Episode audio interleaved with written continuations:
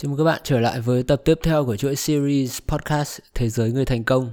Mình là Andrew Bay Bổng hay là A Flying Andrew và chuỗi podcast này là nơi mình chia sẻ những điều hay ho, những góc nhìn mới của những người thành công nhất thế giới trong những lĩnh vực sức khỏe, tiền bạc, tình yêu và niềm hạnh phúc. Bởi vì trong cuộc sống chúng ta cần những yếu tố như thế để đảm bảo một cuộc sống vẹn toàn. Bởi vì chúng ta sao không thể sống thiếu một trong bốn yếu tố đó được sức khỏe, tiền bạc, tình yêu và niềm hạnh phúc. Mình hy vọng các bạn luôn nhớ cho mình cuộc sống cần sự cân bằng và mình cần phải học đủ để cho cuộc sống mình được trọn vẹn nhất. Và hôm nay chúng ta sẽ nói về kỳ nghỉ lễ, cách tư duy về kỳ nghỉ lễ và cách thay đổi để cuộc đời bạn có ích hơn, vui hơn và quan trọng nhất là hiệu quả hơn. Như hồi mình đi học ở Pháp thì thực ra thì người Pháp có một uh, cái cái stereotype là một cái định kiến về người Pháp là họ rất là lười làm. Thì nguồn gốc của cái định kiến này đó là từ đâu thì đó là rất nhiều nguồn giải thích thì đó là do Pháp từ thời xưa, thời mà Pháp còn rất nhiều thuộc địa thì và cho đến bây giờ cũng có một số nước vẫn phải đóng tiền thuộc địa cho Pháp và đóng một số tiền nhất định thì họ vẫn luôn là những nước đứng đầu. Hiện tại thì không là đứng đầu nữa nhưng mà Pháp vẫn ở trong top những đất nước phát triển giàu có và đương nhiên là người dân sẽ không còn động lực để làm việc như trước. Những người bạn Pháp của mình thì họ ờ, chia sẻ với mình những kế hoạch kiểu đi chơi một năm, hai năm sau khi lễ tốt nghiệp của họ. Mình thì tốt nghiệp ờ, vào năm 2019, mình hoàn thành cái bằng master ở bên Pháp và mấy đứa bạn người Pháp của mình thì đã kể là nó sẽ đi chơi ở đây, nó sẽ thực tập kiểu vui chơi ở đây. Trong khi đó thì mình và những đứa gọi là những đứa học sinh du học sinh từ nước ngoài khác từ đất nước kiểu nghèo nghèo hơn tí như là mông cổ như là bangladesh như ấn độ và châu á hàn quốc nhật bản nói chung trung quốc thì đều có những kế hoạch gọi là đi làm đi thực tập rất là căng thẳng. Và ở châu âu thì cũng không thiếu nước uh, có cái stereotype những cái định kiến này như là ở hy lạp tây ban nha. Tất nhiên là bên cạnh đó thì vẫn có những nước mà có cái lối sống làm việc rất là sáng tạo và vẫn rất là mạnh mẽ như Đức. Đức là một đất nước mình rất thích và mình sang Đức thì mình cảm thấy là một cái bầu không khí rất là khác so với Pháp. Về Pháp thì có một lịch sử là đô hộ rất nhiều nước và trong đấy có Việt Nam và chắc chắn là các bạn cũng biết. Thì đấy như là ở những tập podcast trước thì mình có cái câu là không ai giàu ba họ, không ai khó ba đời thì uh, nước Pháp đã giàu quá lâu và thế hệ trẻ của Pháp có xu hướng là làm việc ít đi. Đấy là những thông số được nghiên cứu thực sự ở trên uh, những bài nghiên cứu về xã hội và kinh tế. Và cuối tuần thì người pháp uh, đổ ra đường đi chơi rất nhiều uống rượu rất nhiều và có một điều mà điểm này sẽ là điểm chung của của giới trẻ và người đi làm nói chung trên thế giới này. Rất nhiều người ghét thứ hai ghét monday.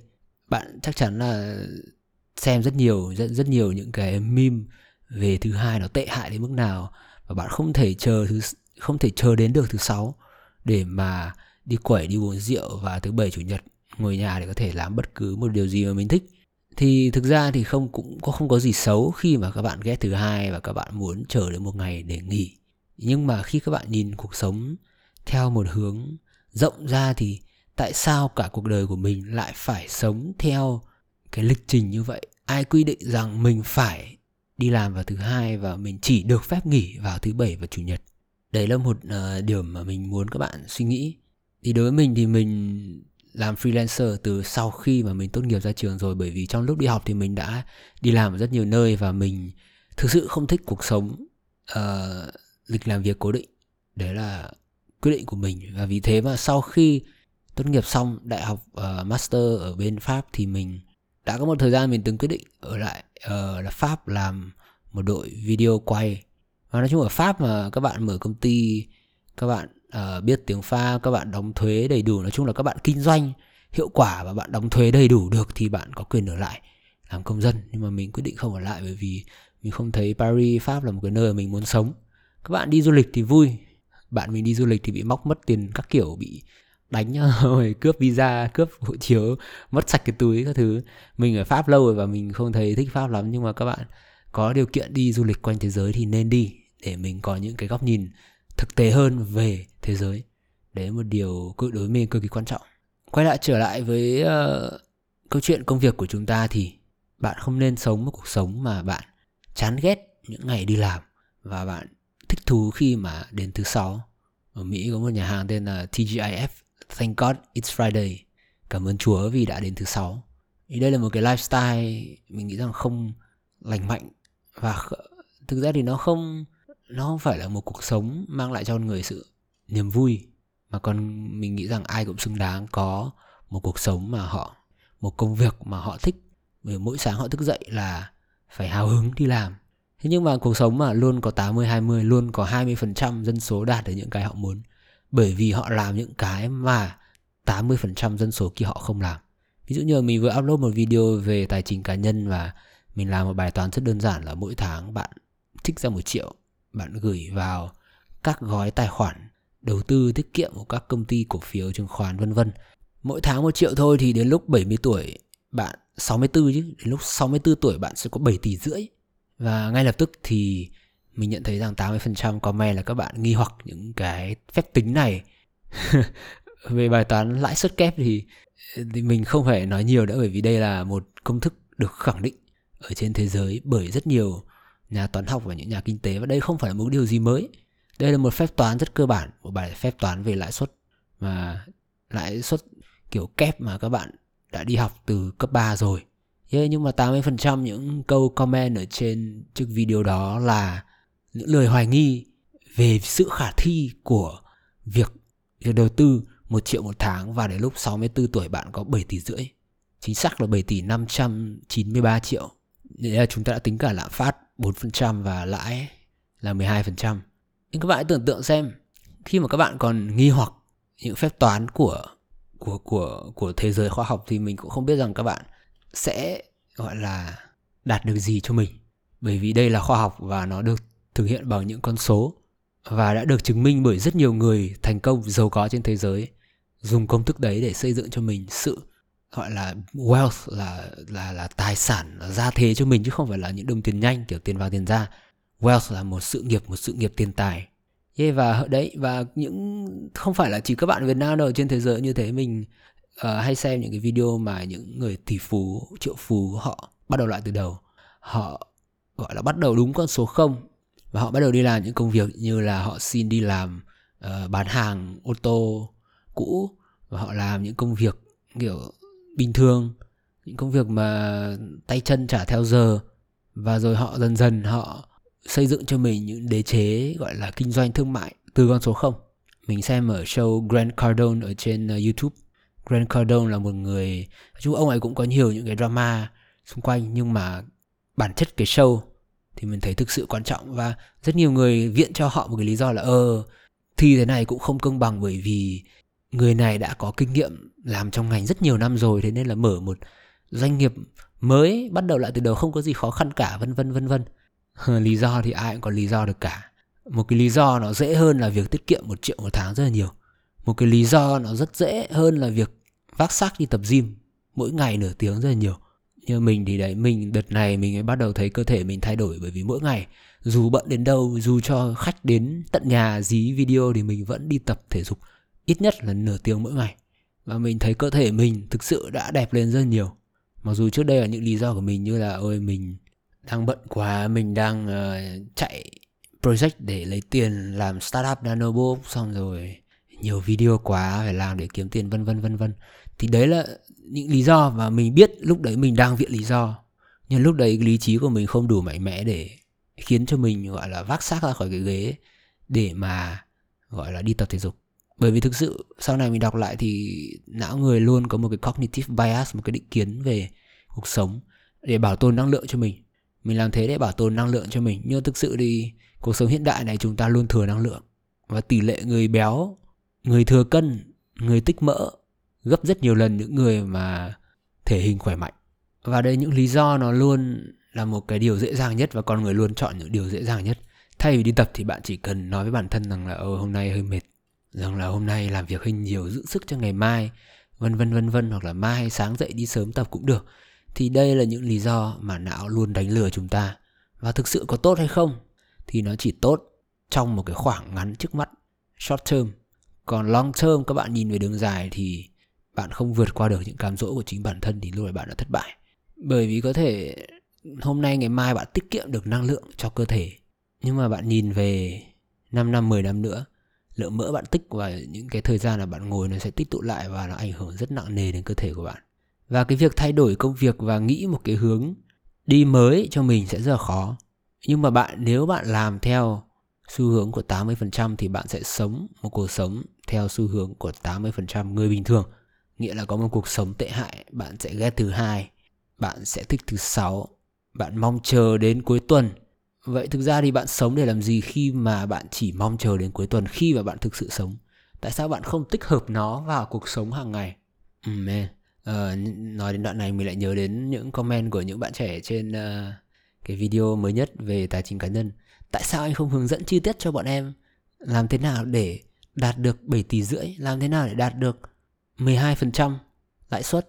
Thì trong video đã có rồi, video của mình dài 30 phút. Các bạn bật tua nhanh thì nó chỉ có 15 phút thôi. Và những bạn mà không thể dành nổi 15 phút để mà nghe một cái chia sẻ từ một chuyên gia nhé không phải là từ mình.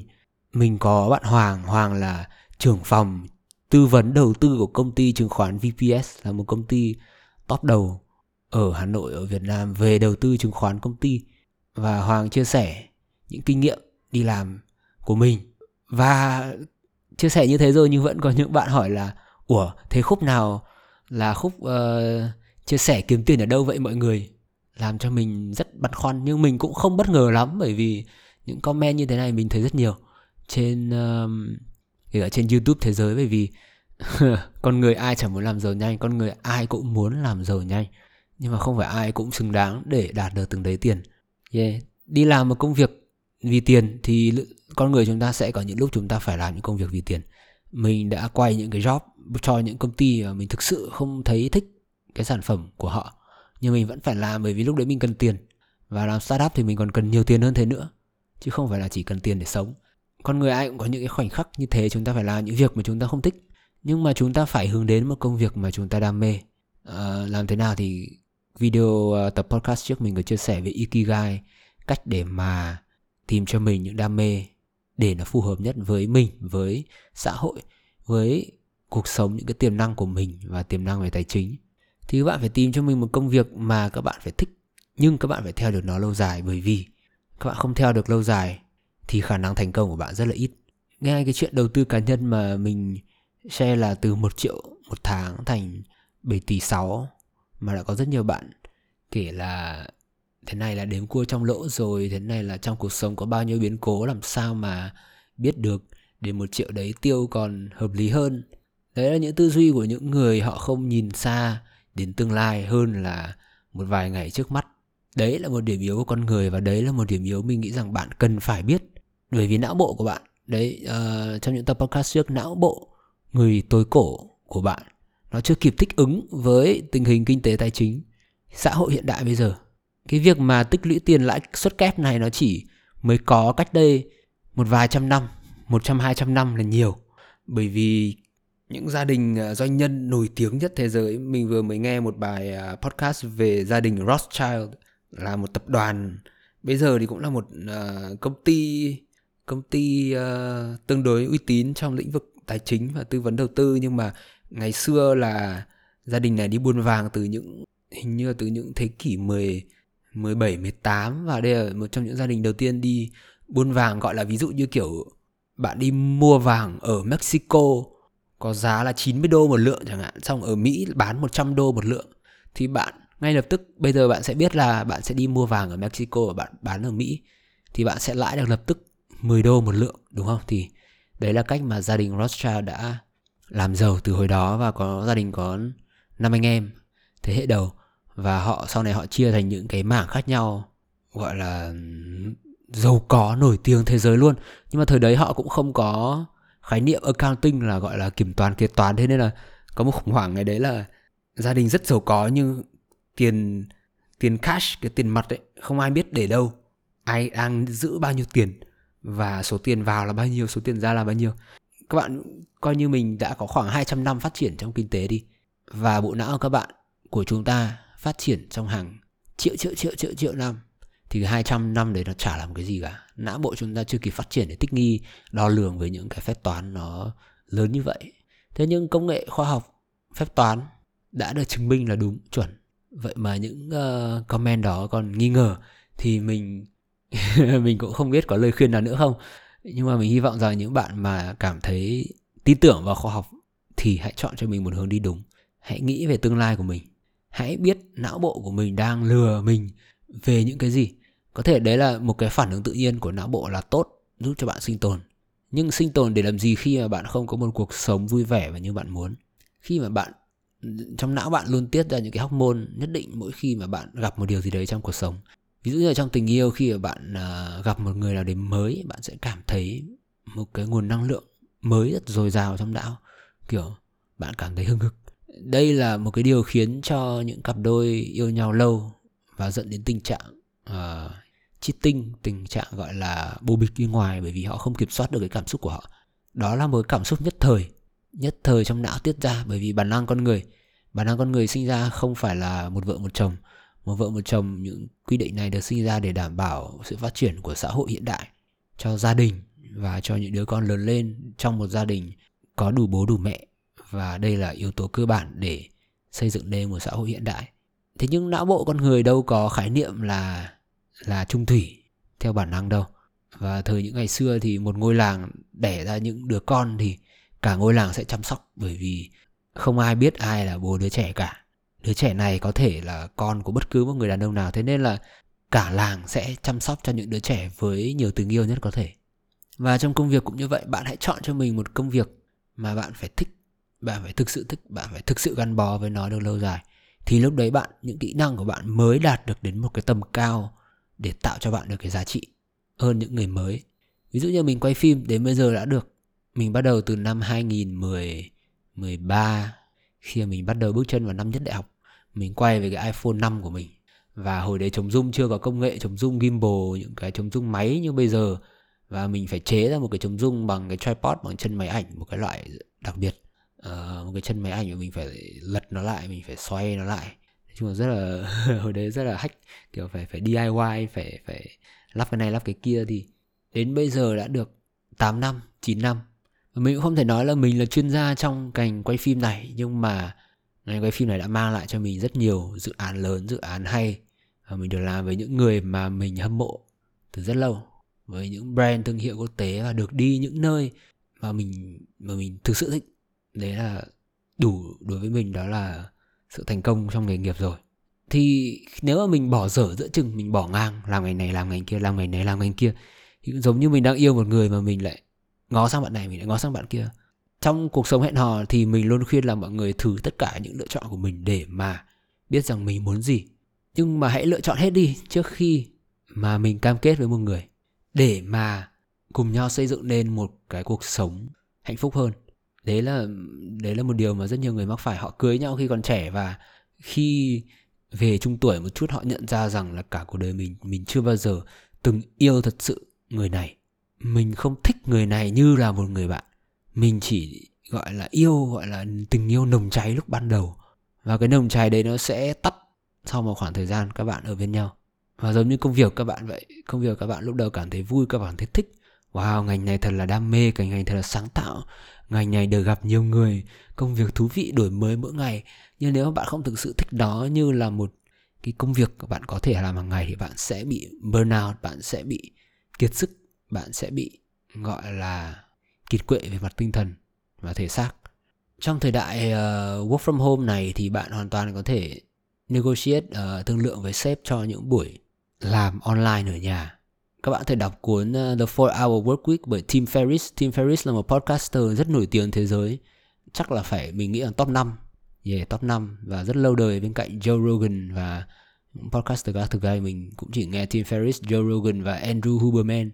Andrew Huberman là một uh, giáo sư tiến sĩ ở đại học Stanford và ông hay chia sẻ về giấc ngủ, về những hormone trong não, về về những cuộc sống con người và ông chia sẻ một cách gọi là đơn giản nhất không cầu kỳ văn hoa bởi vì mình nói chung là mình thích khoa học nhưng mà mình thích khoa học thực tế và mình nghe những người giải thích một cách đơn giản nhất chứ mình không thích nghe những vị giáo sư tiến sĩ mà dùng những từ ngữ khủng khiếp để mà gọi là mô tả những cái đấy thì mình không không không không phải kiểu mà mình, mình hâm mộ lắm và Joe Rogan thì là một uh, người dẫn chương trình của UFC gọi là những giải đấm bốc Mỹ ấy.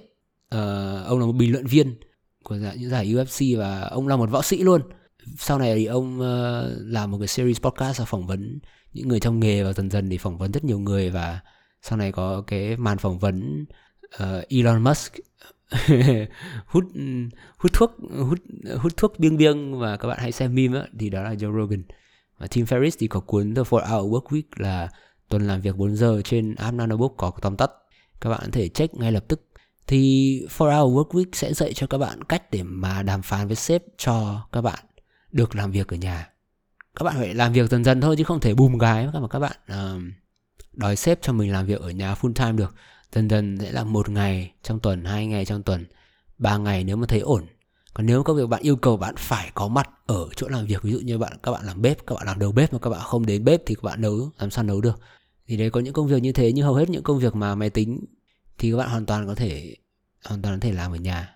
Và thời uh, thời mấy thời nay online work from home thì rất nhiều nghiên cứu chỉ ra rằng là nhiều client không cần thiết phải gặp mặt nhau tận nơi để có thể chốt deal được nữa. Thế nên là khả năng mà bạn xin được sếp thành công cho việc mình nghỉ ở nhà là một uh, tỷ lệ cao hơn rất nhiều. Yeah, và và hãy biến những buổi nghỉ ngơi thư giãn của bạn tích hợp trong cuộc sống. Đừng đừng có cho phép mình nghỉ ngơi chỉ vào thứ bảy hoặc chủ nhật. Như là mình thì mình làm cuộc sống của mình thì là full time freelancer và mình làm nói chung là một ngày mình làm 18 tiếng 16 tiếng, chính xác hơn mình ngủ. Nói chung mình cố ngủ đủ 8 tiếng một ngày, đấy là ưu tiên mình. Thì trong lúc mình không đi làm và trong những lúc mà edit xong thì mình luôn dành thời gian mình thư giãn, mình đọc sách, mình nghiên cứu. Đối với mình đấy là nghỉ ngơi. Và mình không có một giờ cố định, lúc nào mình rảnh thì mình đọc sách, nghỉ ngơi, mình đi tập thể dục. Mình có thể đi tập thể dục buổi sáng, mình có thể đi tập thể dục buổi chiều, mình có thể đi tập để tối. Thế nhưng không nên tập buổi tối vì tối muộn quá thì sẽ khó ngủ nhưng mà giờ giấc của mình rất thoải mái và đấy là cuộc sống của mình mà mình mong ước và mình đã đạt được đó thì đấy là đối với mình là một cái điều mình rất là hài lòng về cuộc sống bây giờ. Yeah, và đối với những người mà kỳ vọng có hai tháng nghỉ hè 3 tháng nghỉ hè khi mà đã là người lớn rồi thì mình nghĩ rằng các bạn uh, thực ra đây là một lối lifestyle một cái cuộc sống mà các bạn lựa chọn thôi. Thì người thích thế này người thích thế kia nhưng mà mình khi mà mình nhìn vào một người mà họ chỉ mong đến lúc mà họ được nghỉ hè, thì mình nghĩ rằng mình có một sự đánh giá rằng là những người này họ đang không sống với cái đam mê của mình và họ chỉ đi làm vì tiền. Và tất nhiên là có những cái mình có thể cảm thông được là họ đi làm vì tiền, ai cũng cần phải đi làm vì tiền. Nhưng họ sẽ không có một cái đam mê và họ sẽ không có một cái công hiến cho công việc của họ. Đấy là cái mình đánh giá và đấy là cái mình cần ở những đối tác của mình một cái sự đam mê, một cái sự công hiến. Thì khi mà bạn mong chờ đến hai tháng nghỉ lễ thì chẳng có gì thể hiện rằng bạn thực sự đam mê với công việc của mình cả. Các bạn nhìn thấy những người đi làm thì hầu hết họ có một kiểu họ không hài lòng với cái cuộc sống, công việc của mình và các bạn nhìn thấy họ cảm cảm giác như họ sống một cuộc sống rất chán. Thì thì đấy là cuộc sống và mình luôn khuyên các bạn rằng các bạn luôn có sự lựa chọn, luôn có sự lựa chọn các bạn hãy thay đổi cái tư duy của mình từ một cái gọi là người ta gọi là vacation mentality là một cái tư duy về ngày nghỉ lễ. Wow tao hóng đến ngày nghỉ lễ quá tao hóng đến uh, cuối tuần quá để tao được đi chơi để tao được đi quẩy. Để rồi sao? Để rồi bạn quay vòng lại thứ hai bạn lại sống 5 ngày trong một cái vòng tròn chán chết. Ngày xưa thì mình đi học mình mình thấy chán thôi. Hồi đi học cấp 3 mình thấy chán hồi đi học đại học mình thấy chán nhưng mình đi học bởi vì à, mẹ mình muốn mình có một nền giáo dục tử tế thì mình cũng cố gắng đi học nốt. Nhưng nói chung là sáng thứ hai mà thức dậy đi học mà mình cũng mệt lắm là cũng chán đời. Rất chán đời. Thế nên là mình đã tìm đến những cái thú vui khác ngoài trường học như là đánh đàn như là nghiên cứu khoa học. Và hồi đấy thì mình nghiên cứu khoa học à, đi thi khoa học ISEF của Intel nên là mình mới được uh, nghỉ học trên lớp chứ. Đấy là một cái niềm vui rất lớn của mình được nghỉ học để đi làm khoa học thì đấy là một cái thành tích gọi là gọi là niềm vui nhất cấp 3 của mình. Vì mình không phải đến trường mình không thích đến trường. Nên là ngồi nhà mà nghiên cứu khoa học và đến nhà thầy giáo vật lý để mà nghiên cứu khoa học thì đấy là một cái đam mê. Đấy là thực sự lúc đấy mình sống rất là vui. Quan trọng là không phải lên bảng trả bài nữa. Uh, các thầy giáo tự kiểu các thầy giáo auto ở cho mình điểm cao nhất bởi vì hồi đấy nhóm mình còn được giải quốc gia nữa. Yeah. các các bạn nên đổi cái tư duy thành từ từ vacation mentality từ mong muốn một cuộc sống, một cái cuối tuần vui chơi, quẩy banh nóc cho đến các bạn cần thay đổi nó thành một cái gọi, người ta gọi là tap dance mentality, một cái tư duy là mỗi ngày đi làm thật là vui, hôm nay tao phải làm được một điều gì đấy có ích cho công việc của mình, hôm nay tao phải bán hàng được nhiều hơn, tao phải cải thiện được website, công ty, tao phải làm một điều gì đấy cho công ty mà mà mà sếp sẽ để ý mình thì lúc đấy bạn sẽ thăng tiến trong sự nghiệp và lúc đấy bạn sẽ hàng ngày một hào hứng hơn trong công việc. Chứ bạn không nên kẹt ở một cái vị trí mà bạn cảm thấy chán chết. Khi bạn đã kẹt ở đâu đấy thì bạn cần phải cố gắng tách ra khỏi nó càng sớm càng tốt. Và đôi lúc thì chúng ta cũng cần phải làm những công việc của mình không thích trong một khoảng thời gian dài. Đấy là một cái điều mà chúng ta cần hiểu. Nhưng hãy nghĩ xem là chúng ta còn có sự lựa chọn nào khác không? Bởi vì chúng ta luôn có sự lựa chọn. Yeah, hy vọng uh, các bạn nào đang làm một công việc mà cảm thấy chán thì hãy suy nghĩ về cuộc đời mình. Hãy cố gắng đi làm nốt một vài tháng và trong đấy tìm một công việc khác tìm một lĩnh vực khác nghiên cứu thêm những ngành nghề khác. Xin xếp cho chuyển qua một vị trí khác. Đó là những sự lựa chọn bạn có thể sắp xếp để cho mình một cuộc sống vui hơn. Bởi vì chúng ta sống quá ngắn để mà làm những công việc nhàm chán. Thật sự thật sự luôn. À, cảm ơn các bạn và hy vọng các bạn sống vui. sống khỏe sống có ích. Hẹn gặp các bạn ở tập tiếp theo.